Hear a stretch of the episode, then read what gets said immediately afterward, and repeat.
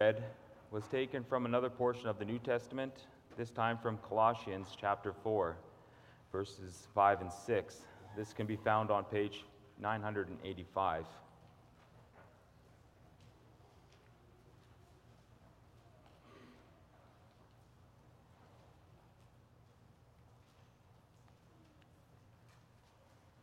And after the sermon, we will respond by singing Psalm 67. Colossians 4, verses 5 and 6. Walk in wisdom toward outsiders, making the best use of the time. Let your speech always be gracious, seasoned with salt, so that you may know how you ought to answer each person.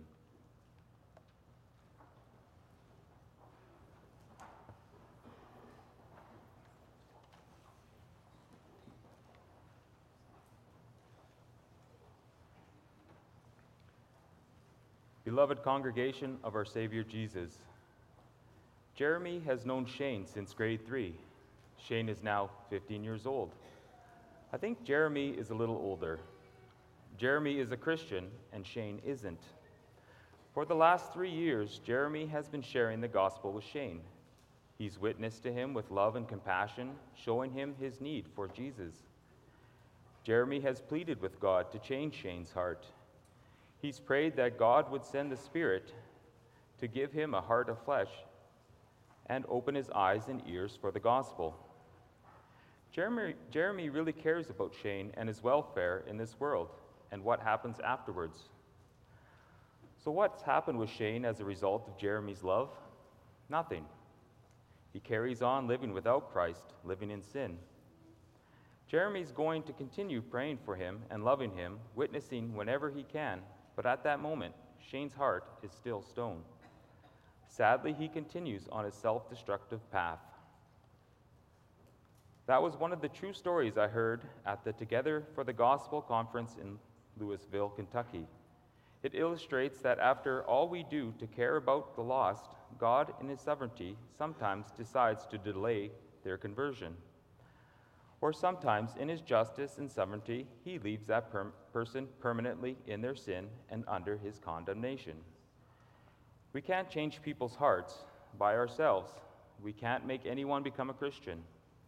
But that doesn't change our calling to love the people God has placed in our lives, to pray for them urgently, and to speak about the gospel with them whenever we can. As we do that, God uses us in one way or another he uses us to bring the gospel message which leads to someone's salvation, magnifying his grace, or he might use us to magnify his justice with that person. But our calling is clear. We cannot remain indifferent while people around us cruise down the broad road which leads to destruction. Surely we want to be a church characterized by love for the lost around us. If someone would ask, What's that church like? We hope that the reply would be that's a church that loves the gospel and they love people who need the gospel. Is our church like that right now? Would you say that about our church? It's something to think about. If it is, that's great. And we can work on improving that further. But if it's not something you could say about our church, then it's obvious that there are some changes that need to be made. We need to care about this because this is where the Word of God brings us. The Word of God is what brings us to Christ in the first place. The Word of God is used by the Holy Spirit to bring to faith so that we are joined and united to Christ as our head. Then, with that union in place, we love our Savior and love to follow Him and obey His Word. This morning, his word to us is all about the lost around us. In our text from Colossians, we're going to look at our calling with regard to those outside the faith, to the unbelievers God has placed in our lives.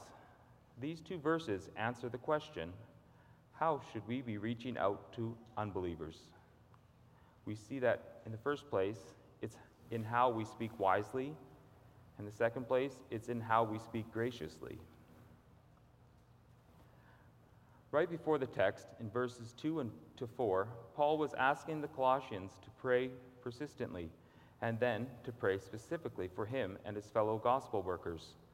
The Colossians were encouraged to pray that Paul and his colleagues would have open doors, opportunities for the gospel. They were also to pray that Paul and his colleagues would be able to communicate the gospel effectively, making it clear as it ought, they ought to.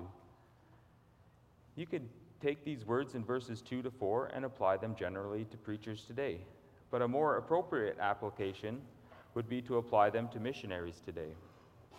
God's word shows that we need to be praying for our missionaries. We need to pray that God would give them open doors for the gospel and clear and effective communication skills.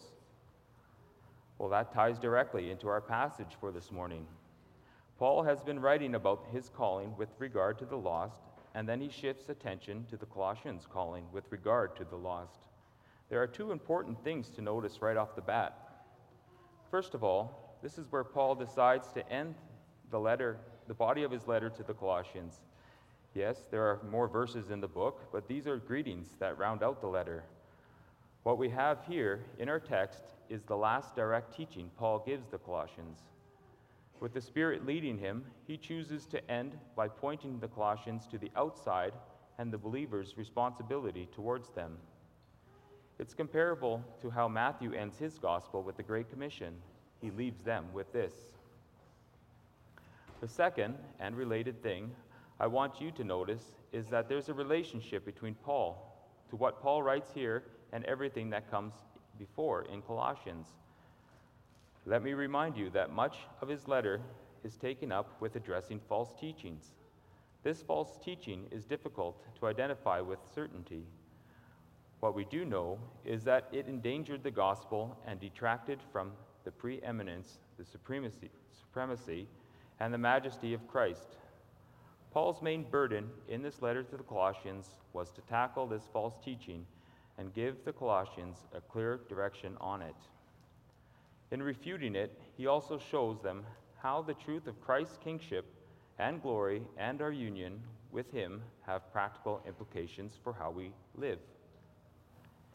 It is important to address those matters first before speaking about the lost and the church's evangel- evangel, I can't even say that word, evangelistic calling.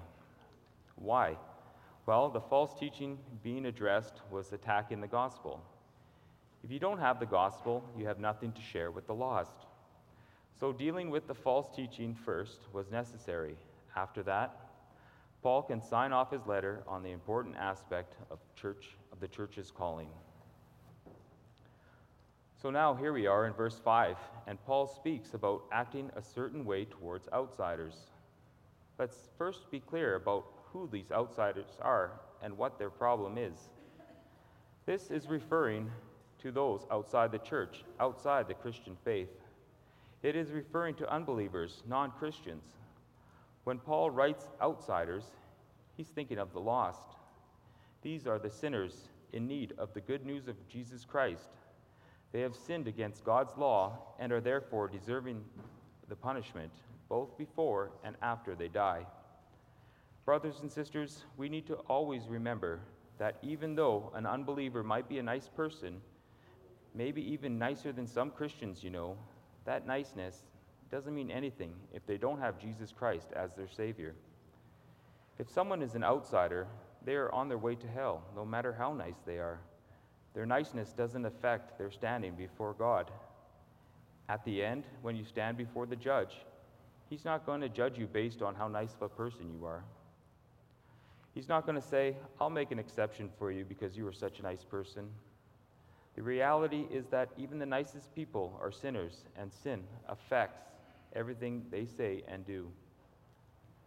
And even the smallest sin is an attack on the infinite glory and majesty of God. This is why every single sinner needs Jesus Christ as a Savior, and without Him, there is zero hope of a favorable judgment.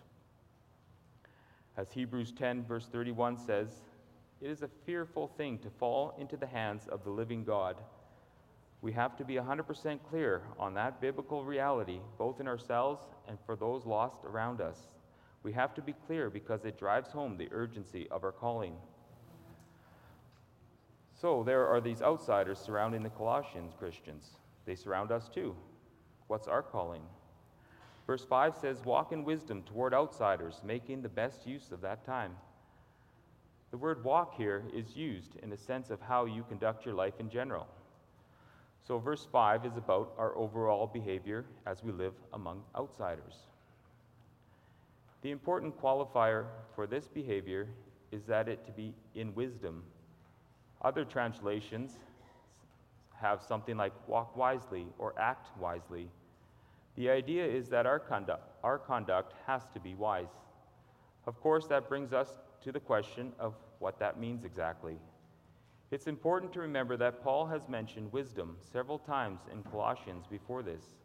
For example, in chapter 1, verse 9, Paul's prayer was that the Colossians would be filled with the knowledge of God's will in spiritual wisdom. In 1 verse 28, Paul said he proclaims in Christ, warning the, and teaching everybody, everyone with all wisdom. And in chapter 2, verse 3, he wrote that all the treasures of wisdom and knowledge are in Christ. Wisdom obviously can't be separated from Christ, and the revelation of Christ's wisdom is going to be found in Scripture.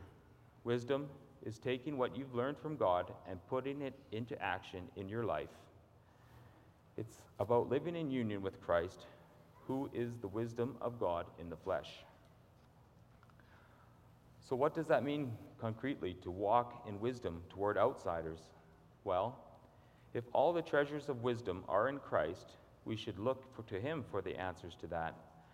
We should search the Scriptures and see how our Savior walked toward outsiders. If it's Him with whom we are living in union, then we should examine His walk and aim for His wisdom, pray for His wisdom. As we do that, there are many different things we could mention. Let me just speak about three. These are three ways in which Jesus walked in wisdom toward outsiders, three ways for which we can learn. In the Gospel, there's one word that often leaps out when we read about our Savior and how he conducted himself amongst unbelievers. That word is compassion. He had a heart for the lost, he cared about them. In the book of Proverbs, mercy and compassion are essential elements of wisdom. Our Savior displayed that in his earthly life. He had compassion on large groups of people, like the crowds who needed food. He said in Mark 8, verse 2, I have compassion on the crowd because they have been with me now three days and have nothing to eat. He then fed them with seven loaves. But he also had compassion on individuals. In Luke 7, he went to Nain and encountered a grieving mother. Luke 7, verse 13. And when the Lord saw her, he had compassion on her. Then he raised her son from the dead. Jesus had a heart of compassion and still does. It's part of his wisdom, and it's part of the wisdom of those who are united to him as they walk towards outsiders. Since we're united in this compassionate Savior, we too should have the hearts that break for the lost. We should pray that the Spirit who lives in Christ and in us would make us more compassionate people. Our Savior was also patient. Patience is also part and parcel of biblical wisdom. In Ecclesiastes 7, wisdom and folly are contrasted with one another. Ecclesiastes 7, verse 8 and 9 says, The patient in spirit is better than the proud in spirit. Be not quick in your spirit to be angry, for anger lodges in the bosom of fools. Patience is wise, losing it at people is not. Do you want to find a good illustration of two or two of wise patience? Look at your Savior in John 3 as he speaks to Nicodemus. He patiently teaches him.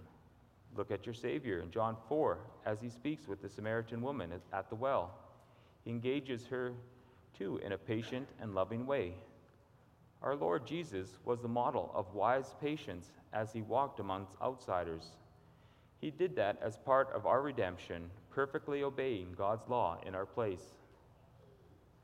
But He also did that for our sanctification, to show us how we are to live.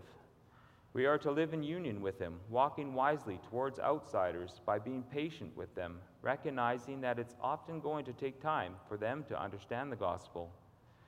We may have to repeat ourselves, say the same things three different ways, Loved ones, we need to pray that the Spirit who lives in Christ and in us would give us the gift of patience with outsiders. The last part of Christ's wisdom we'll look at is his discernment. An important part of biblical wisdom is learning to discern what type of person you're dealing with. The book of Proverbs has a lot to say about fools. Proverbs tells us that the wise learn to discern fools and how to deal with them. For example, Proverbs 1 verse 7 says, The fear of the Lord is the beginning of knowledge. Fools despise wisdom and instruction. Fools don't listen, Fool, they just argue. In Proverbs 9, we learn that interacting with fools is a waste of time. All you end up with, is abuse and scoffing. The wise learn to discern who they are dealing with. We see that vividly illustrated with our Savior. He knew how to discern fools. He knew when they were there were outsiders standing in front of him who were there to just argue. Christ deals with the antagonistic and proud religious leaders much differently than he did people who were lost on account of their ignorance. He showed that wisdom means discerning when you're wasting your time with someone. Loved one, the truth is that there are unbelievers who are lost and who will, who will like to argue with you about spiritual things. But just because but just because they like arguing or they just want to see a Christian look like an idiot in front of others. Don't waste your time when it becomes apparent that someone is a fool. Here, too, we need to pray for help from the Spirit. We need to ask that God would give us the wise discernment of our Savior. So we're to walk in wisdom toward outsiders, and then Paul adds, make the best use of the time. What that means is that God gives opportunities. When we pray for open doors, which we ought to do, God answers those prayers. He will bring those opportune moments when we are in the midst of outsiders, when we are among the lost. When those moments come, we have to seize them and make the most of them. In other words, this is about being conscientious, thinking about where we are and with whom we are. It's about recognizing the moment when you're with an outsiders, whether it's in the workplace or at school in the neighborhood, wherever it is. There you are, you're among outsiders. Are you going to make the best use of that time, redeem it by walking in wisdom at that moment? Paul's instructions here is for us to do that very thing. Loved ones, let's be fully aware of the opportunities God brings in our lives for us to be witnesses for Him. We're to be witnesses with our wise walking, but even more importantly, with our gracious talking that's the focus in verse 6. Our gospel witness must include words. Let your speech always be gracious, says Paul. Gracious here can have different nuances, but it seems to me that it definitely connects up to the grace of God that has been shown in Christ. When Christians speak, it should be evident that the grace of God has gripped their lives. We have been shown grace. Instead of receiving what we deserve, Instead of receiving eternal punishment, we have been blessed with the eternal gift, uh, the gift of eternal life. That's grace, receiving the opposite of what you deserve. The gospel has showered us with grace, receiving the opposite, sorry, receiving the opposite of what you deserve. The gospel has showered us with grace. Because of grace, we are united to Christ as well, and then his gracious and grace filled manner of speaking is to be ours. We're not sent out as judges to the lost, but as ambassadors. We're ambassadors for the gracious King, and ambassadors to, of a gracious King should be themselves gracious with their speech. Not harsh, not rude, not impolite, not surly, but gracious, kind, cordial, friendly. Note too that the Holy Spirit adds a qualifier here at the beginning of verse 6. There's an important little word here always. It's not let your speech be gracious some of the time with some people. Instead, it's let your speech always be gracious all of the time with all sorts of people. Our speech always has to commend our gracious King to the people around us.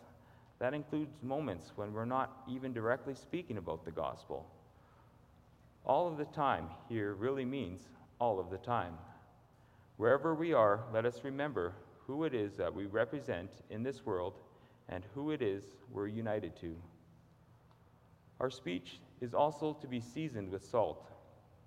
That's an interesting expression taken from the kitchen. What does salt do? It makes food palatable. Salt adds flavor. Have you ever had french fries without salt? Who would ever do that? We all know that fries need salt. The salt enhances the flavor. That's the idea here. The idea is that we should have speech that's savory, speech that is pleasant to hear, using words and expressions that make it clear that what we're saying is important to us and we've been thinking about it. Our Savior certainly had salty speeches. So did the Apostle Paul himself. If you read some of the, his sermons in Acts, you get a good sense of what salty means here. It's like in Acts 17, where Paul is addressing um, in Athens. He speaks in a really salty way by giving the Athenians a backhanded compliment Men of Athens, I perceive that in every way you are very religious. Then he mentions to the altar, to the unknown God, and so on. That leads to a presentation of the gospel message. Do you see what he did there? He seasoned his speech with salt. He made it interesting and grabbed their attention, pulled them in. That takes some effort and forethought. Lazy Christians are not going to be good at seasoning their speech with salt. They don't want to put in the effort. Christians with no compassion for the lost are going to be good at seasoning their speech with salt. They don't care, but let's be different.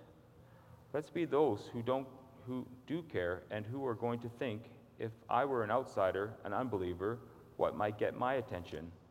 What might draw me in and make me want to listen mo- to more? How can I say this in the best way? Paul adds a reason for giving this kind of attention to our speech so that you may know how you ought to answer each person. Just like what we read from 1 Peter 3, especially verse 15. It's plain that Christians have to be ready with answers. Outsiders are going to have questions for us. We have to prepare, be prepared to supply good answers, answers that are gracious and savory, seasoned with salt. Where is the substance of these good answers supposed to come from? Here we can think of what it says in 1 Peter 3, verse 15. But in your hearts honor Christ the Lord as holy. Set apart Christ as Lord in your heart. Christ is the Lord, our master. Therefore, he is our authority. His word is, is our authority.